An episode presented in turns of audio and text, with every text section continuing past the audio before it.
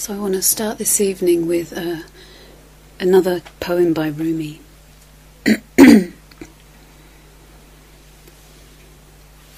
he says, The breeze at dawn has secrets to tell you. Don't go back to sleep. You have to say what you really want. Don't go back to sleep. People are walking back and forth at the threshold where the two worlds meet. The door is round and open. Don't go back to sleep.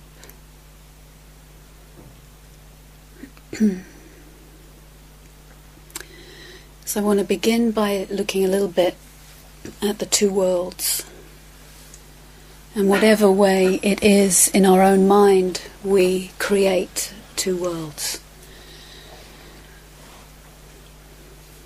And you can think for yourself which ways the splits happen, which ways you conceive of this and that, and make them absolutes and separated. For example, mundane and spiritual.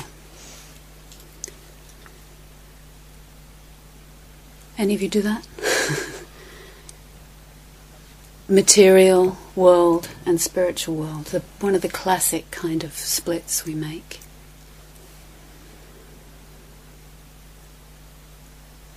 Life and death.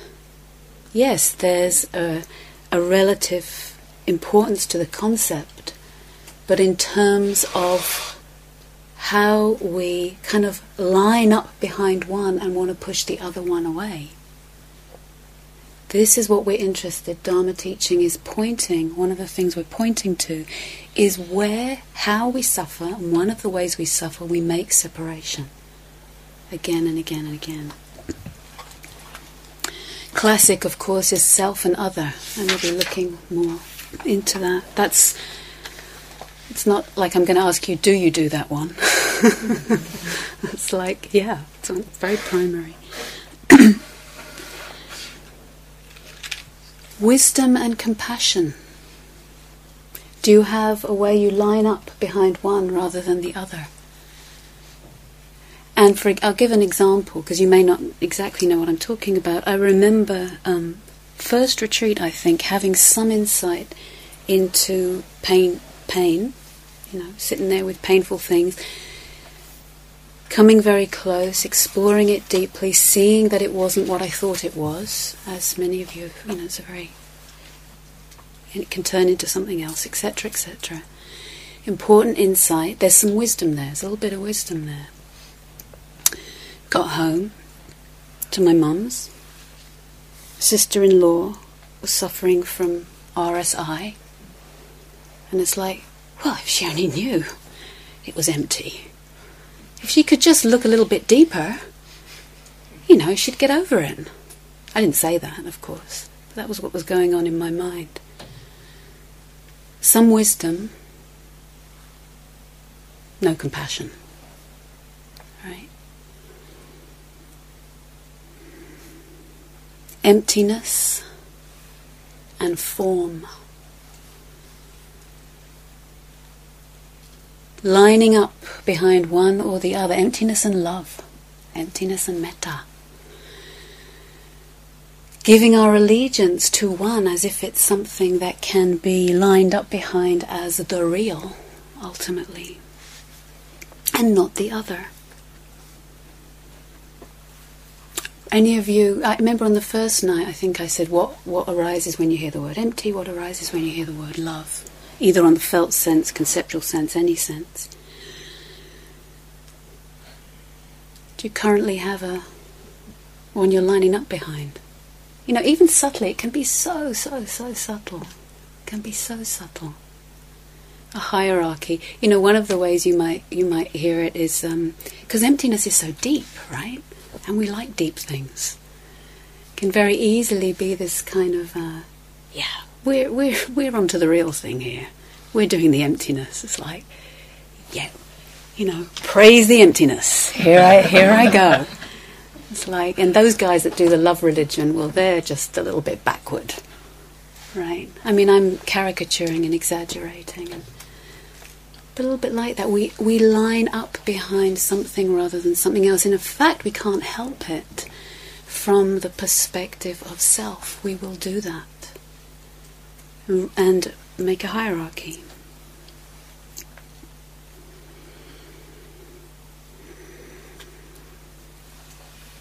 Huh. The classic one that Shakespeare names for us to be or not to be, existence or non existence.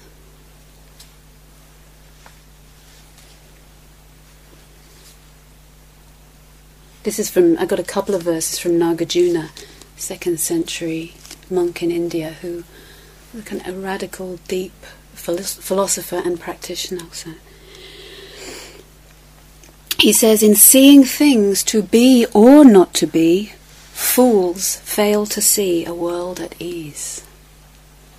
In seeing things to be or not to be, fools fail to see a world at ease. So here's the two worlds, and Rumi's pointing to at the threshold where the two worlds meet, the door is round and open. That's where we get an understanding into the things that we divide. That's where we get the understanding of the end of division, actually.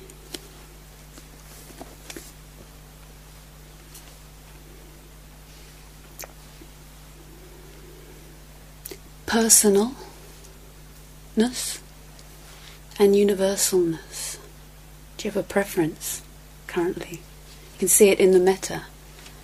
And there's appropriate times for each, right? When we're, it's very personal, it's very me and you, which doesn't ne- necessarily mean separation, right? There's a conventional thing. I'm not Hannah, right? We can go further with that, but yeah, on one level, that's so, right? or the universal where it's kind of spread out and it's big and it's boundless and it's beautiful. We're just seeing then a little distaste for the personal, or the other way around, or the other way around.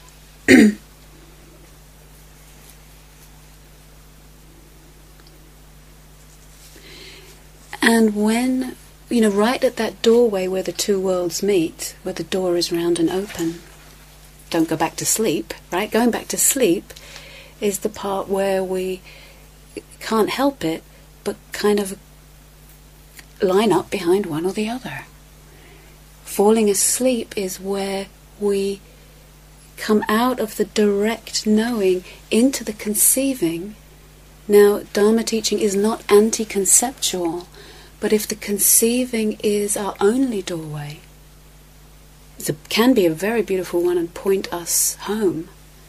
But if we're lining up there, the, the, the function of concepts, as well as to point, is um, that they separate things. It's their function, it's not wrong. Concepts separate things. So you know by the time you're one, one and a half, you know, that one's mummy, and that one's me. And it's really useful. Right? It's not the ultimate reality, but it's really, really useful.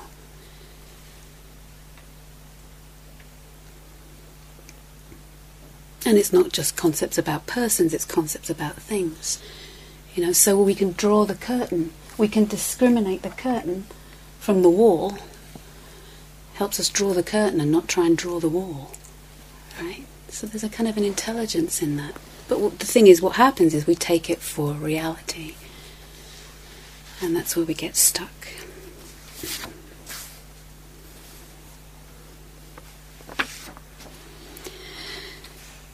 So, what happens for you when you hear that love is a concept? Which, of course, it isn't only a concept, but what happens for you when you hear love is a concept or love is empty? Two different things, actually. And I picked this up because somebody left a note about this. and they said, and I'm adding, but the gist of it was um, when I hear that, something of what I've opened to, valued, uh, loved, i.e., the love, somehow is negated. The wise ones say it's empty, therefore it's not real and therefore there's a kind of boot put down on my experience, and I'm left feeling maybe hurt, angry, devastated. Right? What about the love?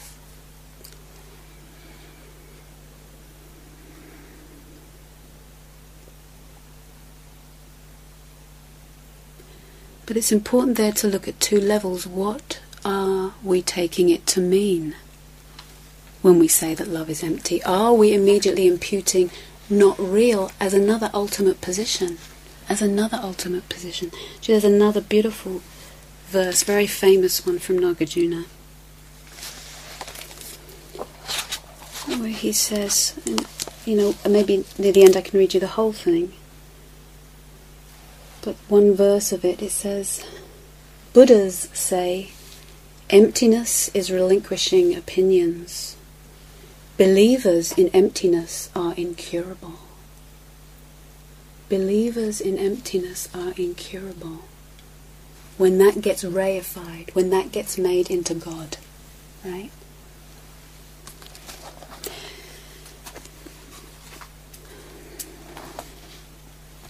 One of the things we can also take it to mean is okay, if love is empty, then that means somehow that empty is associated conceptually perhaps with um, a barrenness or a deficiency or a sense of obliteration. Right, that our mind may do that with it. Looking further, if we look onto the moment to moment level, which is really where we're learning here, the moment to moment direct experience, somebody might notice that they're opening to the love and it's beautiful and rich and all of those things. And it's as if they're being asked to let go of the of the love. Right? It's as if we're being asked to let go of the love. And sometimes, it's, you know, it's as if we open to the love in the sense of, great, finally, got some love, love it, great. And as if the sense is, God, I'm not going to let go of that because the only thing I know if I let go of that my association is that the atmosphere of consciousness will be barren, deficient, devastated. Right? Does that ring bells for anybody? Okay. Okay. So it's a very common part of the territory actually when we're looking into emptiness. It's not what emptiness is. But it's a very close association for many of us and some of sometimes where some of the fear is around letting go. and cold. Cold. And if I get let go of love, it will be loveless. That's the other thing, right? It's not the truth, but if I let go of love, then there'll be lovelessness. Right? Again, the mind, there's two things. There's the conceiving mind working there. There's also sometimes, as we uh, sense ourselves, some of the sankharas, the karmic formations, the old patterning where, in our experience, it may have been that when the love wasn't present, the sense was of lovelessness, devastation, coldness, barrenness, etc. And that uh, karmic formation is very closely associated in that territory as we want to let go, as we drop more deeply into the stillness, the aloneness, the silence. Right? So that is a, a formation if that is recognizable to anyone, you don't have to go looking for it, right? You don't have to seek out our karmic formations. They come to us, right? You see them during the day. But it's a formation that needs handling, as all formations do when they arise. Handling with love, handling with tenderness, handling with wisdom. Oh, yeah, this too. This too. There's a self image and a self sense around a sense of deficiency, barrenness, coldness, etc. A patterning that is not the ultimate truth. But when we start to, to walk the territory of letting go, it may arise for us. So I put that on the map for you, should it arise.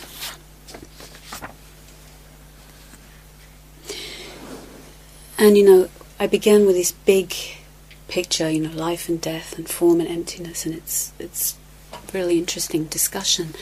If we again bring it right down to the moment to moment level and what we're working with this morning with the pushing and the pulling, right? One of the instructions. Just have a drink.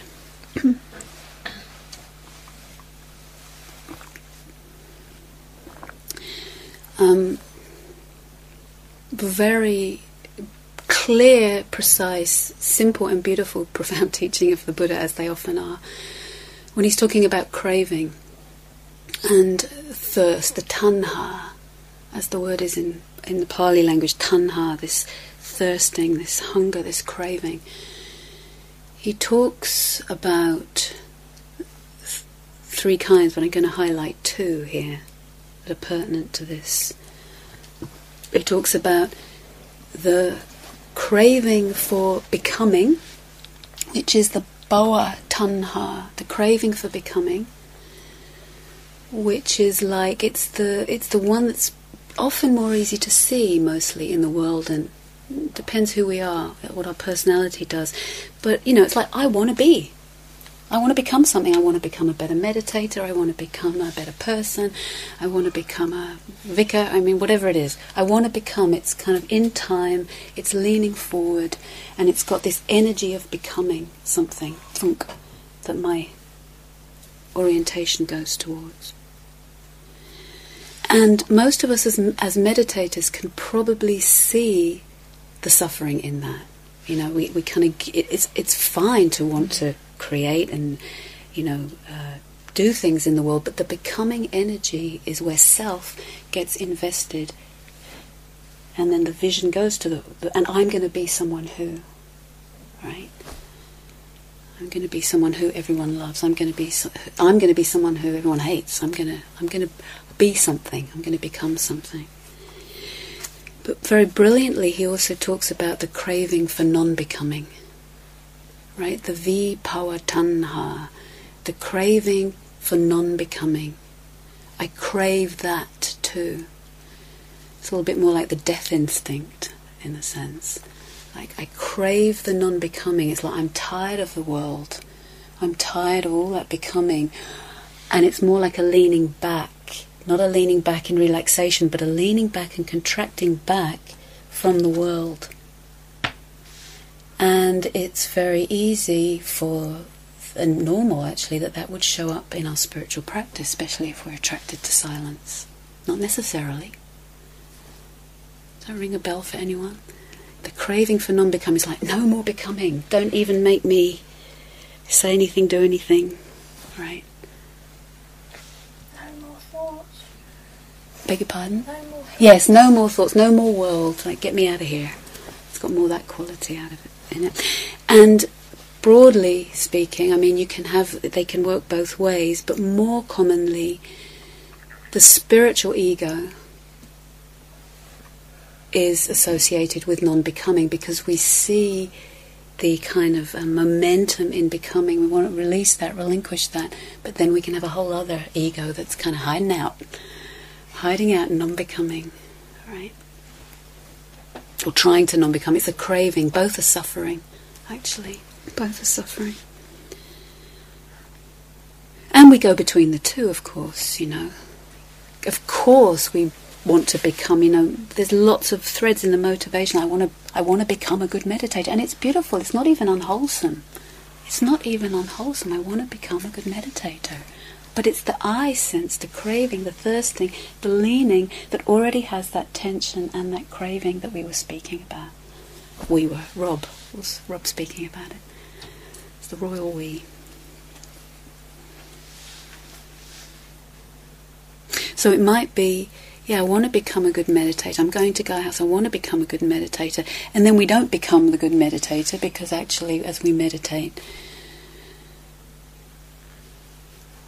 it's not I that becomes it. There might be good meditation. There might there will be deepening. There will be opening. There will be insight. But you know, it's kind of despite ourselves, really. And then it's like, oh, enough meditation. Get me out of here. No more becoming. And we think no more becoming looks like leaving, leaving the retreat. So it's a very, it's a both the, the Bhava tanha and the Vibhava tanha have this tension in them have this tension. One is physically a little bit more like leaning forward, and the other is a little bit more like leaning back, shrinking back. And our seat, and we're going to negotiate the territory, our seat is in that threshold where the two worlds meet, where we're neither leaning into becoming nor non becoming. We will do both, of course we will. Of course we will. It's not bad. That's how we learn. We go to the extremes a little bit. Like the Buddha himself. He was Mr. Extreme, really. And we come back and find ourselves in our seat once again.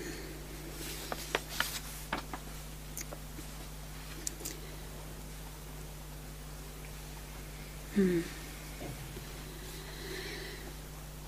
So, for us to work this territory,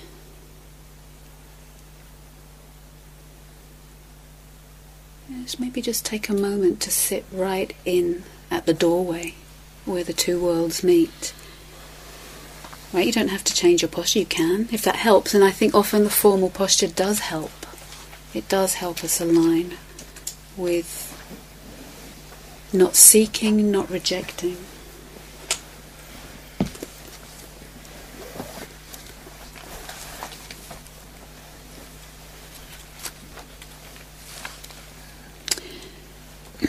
This is the um, from Seng-ts'an, Ch- uh, Chinese Zen master. One verse from the Mind of Absolute Trust. He says, "The great way isn't difficult for those who are unattached to their preferences." So he doesn't say there are no preferences. Who are unattached to their preferences.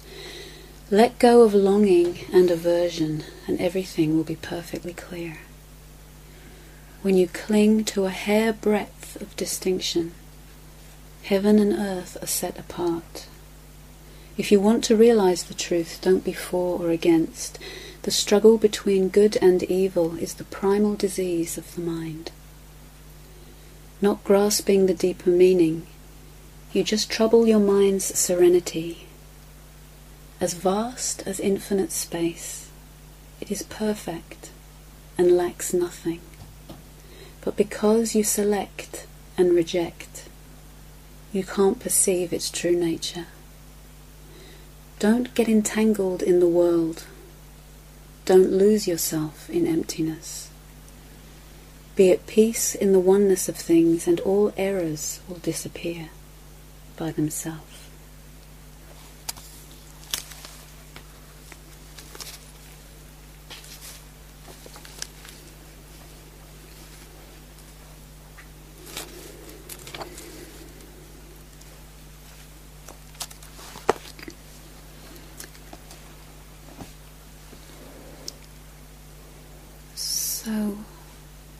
one of the things that makes it difficult to sit right at the threshold where the two worlds meet.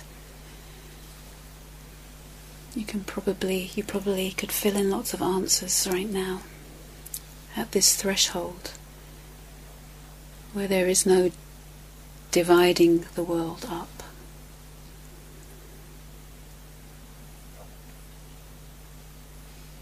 Is because we have a habit to try and get a foothold, try and get a place to know ourselves. We and it's you know really understandable. We deeply do need to know ourselves, but the way we're used to doing it is by conceiving ourselves, by thinking about ourselves, by reflecting ourselves back to ourselves. In fact, I am. Um, uh, may be very obvious. I'd never actually realized the word for conceit. So when we the Buddha uses it in terms of we're conceiving ourselves, right? As more than someone, as less than someone, or even as the same as someone. We're telling a story about ourselves, conceiving, we're using concepts and conceiving ourselves. The word, word conceit, of course, is from the same root as conceiving, conceiving to think about, to. And what it actually comes from in the Latin root is to take something. It means to take something. Actually, I just had the thought it's a little bit like the, the second precept. It's like taking something that's not offered. It's like we're taking ourselves um, to be more than, less than, the same as. And that's kind of extra. That's all extra. We want to find a foothold, and you know this isn't, again, it's not esoteric, it's very normal. I um, can think of many, many, that happens all the time, of course. Just that sitting around the dinner table at home as a kid, and you know, the photos would come back from the chemist or wherever they were, Truprint, or from the previous do, and my family would be looking at them, and you know, and my and my brother had this phrase. It even became a joke. He said, "Any of me." Are there any of me? It's like, I want to see the ones of me, right? Or the other story, know, it's like, where am I in all of this? Because we do need to know where we are in all of this, except we do it through this conceiving. And I, we used to have this kind of thing, it happened in our family where you tell each other that the people would tell us all who which relative belonged to which relative, and they'd say, "Well, Uncle Uncle Dick is married to Auntie May, and their children are Mary and Bob and blah blah. And then you'd hear all this story, and, then I'd say, and what does that make me? so what does that make me? And they go, oh, well, so that makes you the second cousin twice removed. Be finally, finally I know. Rather than sitting in this at the threshold where the two worlds meet, where you know wasn't so interesting to me at that point. Right? Oh, so it's very normal and it's not wrong and it's except if we take it to be the truth. And we do, of course, our definitions, that's what we do. We take it to be reality and then we miss. We miss what our heart really longs to remember, we could say.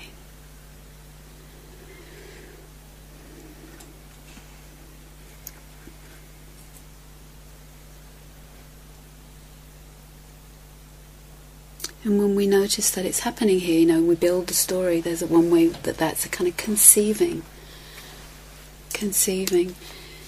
And um, Rob mentioned Meister Eckhart this morning. There was a really beautiful teaching I remember hearing um, in Shantivanam, which is a in the south of India, which was a from Father Bede Griffiths. I don't know if any of you know about him, but he was a Catholic Benedictine, I think, but he was closely uh,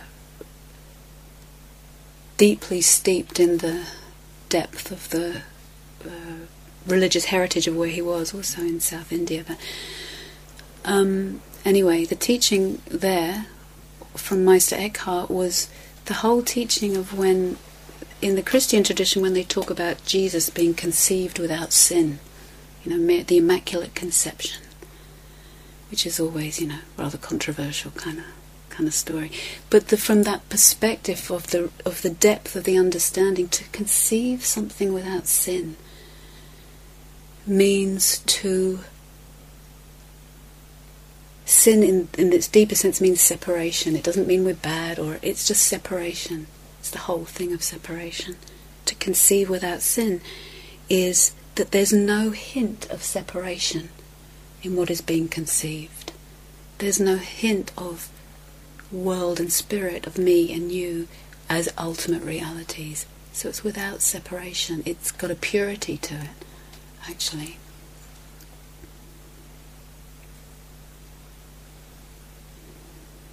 So, where do you notice that you try find your footholds on this retreat? What do you conceive of to get a foothold for yourself, you know?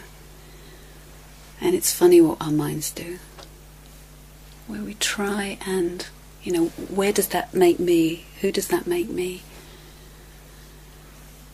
What conclusions have you conceived of? about yourself. Probably the, is it, you know, I'm probably the worst one here, or I'm probably the best one here. Maybe I'm the deepest one here. Maybe I'm the widest one here. You know, maybe I'm just around the middle here. But somewhere trying to have a foothold for ourselves. So to hold that, hold that way kindly, really kindly. It's not the whole truth. It's it is the construction that we've been talking about. So to get a sense of this threshold where the two worlds meet, there needs to be some capacity to tolerate um, not always having to conceive ourselves. Right? Not always having to reflect ourselves back to ourselves. Does that make sense? Not always to have a, a place where we go, oh yeah, this is who I am right now. Doing well, doing bad. Right? That will still happen. But uh, probably you're getting more of a sense of what it is to hang out and tolerate, as one teacher put it, tolerate the inconceivable. To be able to tolerate the inconceivable.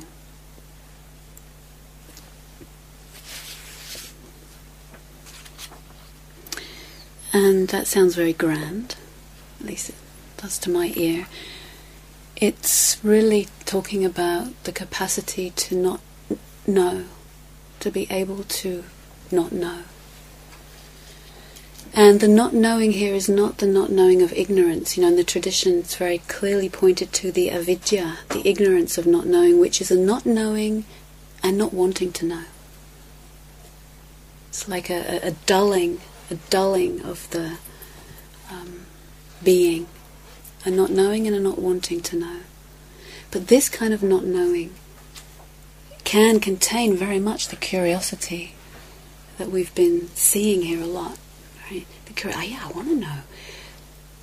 But without having to immediately get there, to actually be able to tolerate and hang out in not knowing as an alive, a very alive and vibrant kind of not knowing. When we realize that we don't know, actually, we realize that we don't know exactly what this world is doing here. I mean, do you know? really? We can have lovely ideas based on our insights about it, but if we start lining up by, behind them without being conscious of what we're doing, we might miss the whole extraordinary mystery that's unfolding here.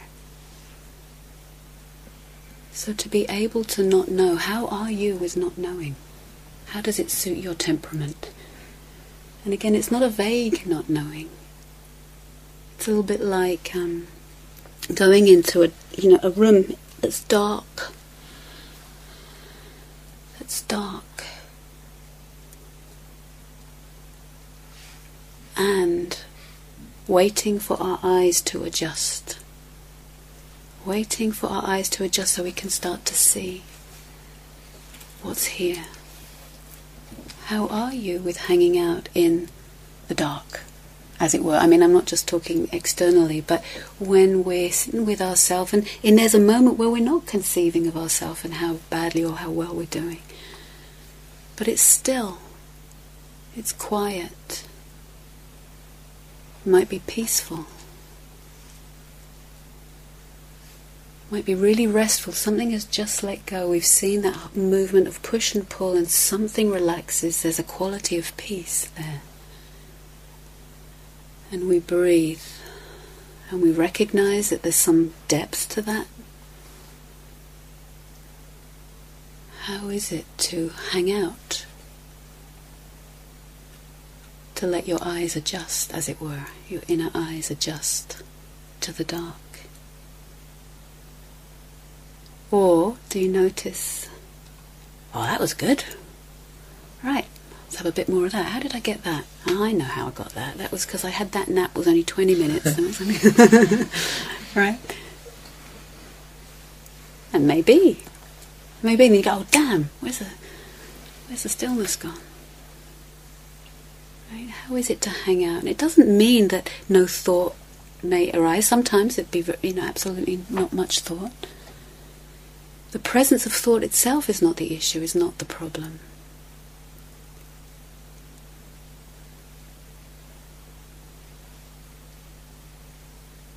How are you with not knowing? What tends to happen in your life when you don't know? Do you like to assert your knowing? It's like, yeah, I know you, you just did that. No, I didn't. Yes, you did. I know, I saw it. Right? We assert our knowing. Or we can have a self image around not knowing and being very vague about ourselves. Right? But that's not the not knowing that I'm speaking about.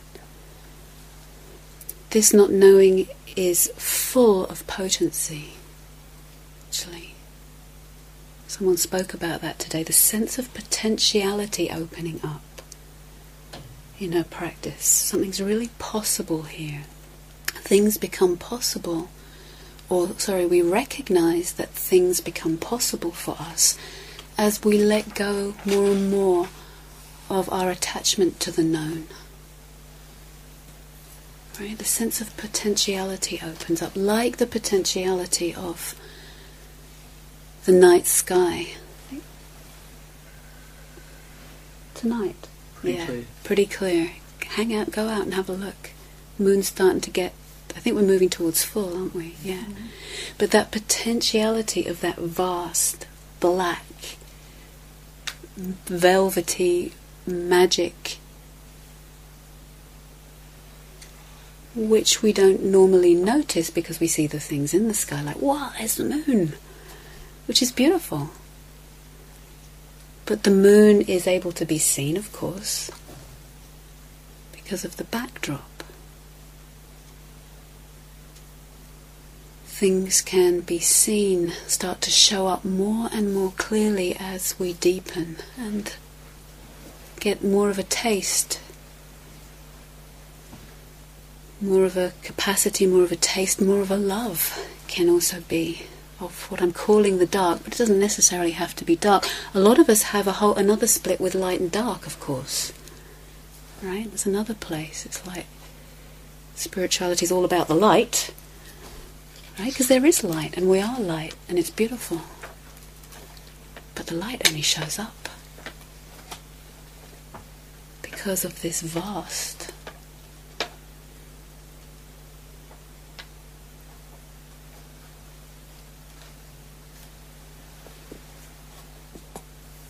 vast potential.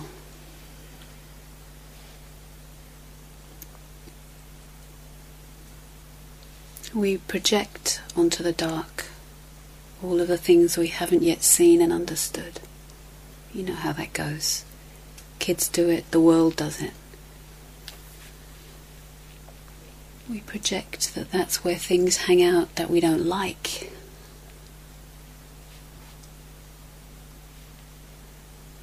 And we'd rather come into the old knowledge and the old security than develop the taste for what might be able to be seen and recognized and known. In this mysterious, magical dark.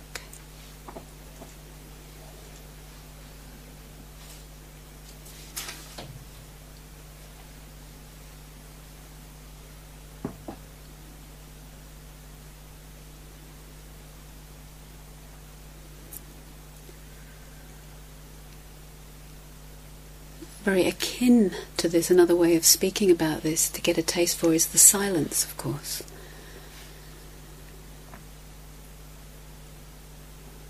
Maybe you can let your ears and your being, not just your sense door ears, but the sense of ourself as a, a, a, a vessel of receptivity to receive the imprint of the silence right now. Breathe with it. Know it. Let it touch you. See how much you can tolerate letting it touch you. Envelop you. Caress you.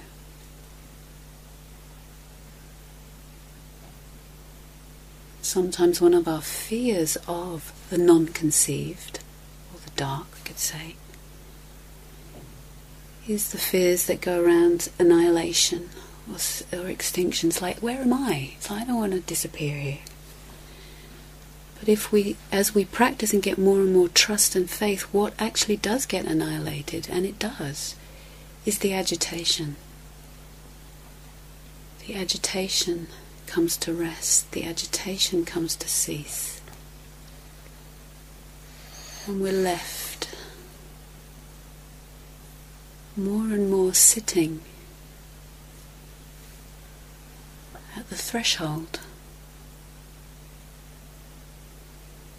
where we may not even be conceiving two worlds anymore in that moment. But sitting deeply into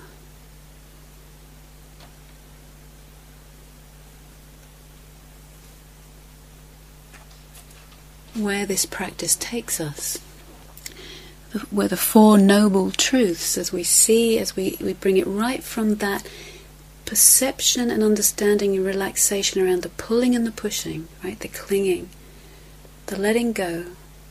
These Four Noble Truths are supporting us and giving us the tools and the framework and the knowing to come back to the seat that is ennobling. It's a four noble truths ennoble our life. Right? And not as a conception of, aren't I noble? That's another kind of story. Like the Buddha didn't go around North India going, hey, aren't I the, aren't I the smart, radiant one? Right? Hey, look at that. Look at that teaching I just gave. Four Noble Truths. That's good. But no one's ever thought of that before. Right? It's just something awake. Just something beautiful and awake.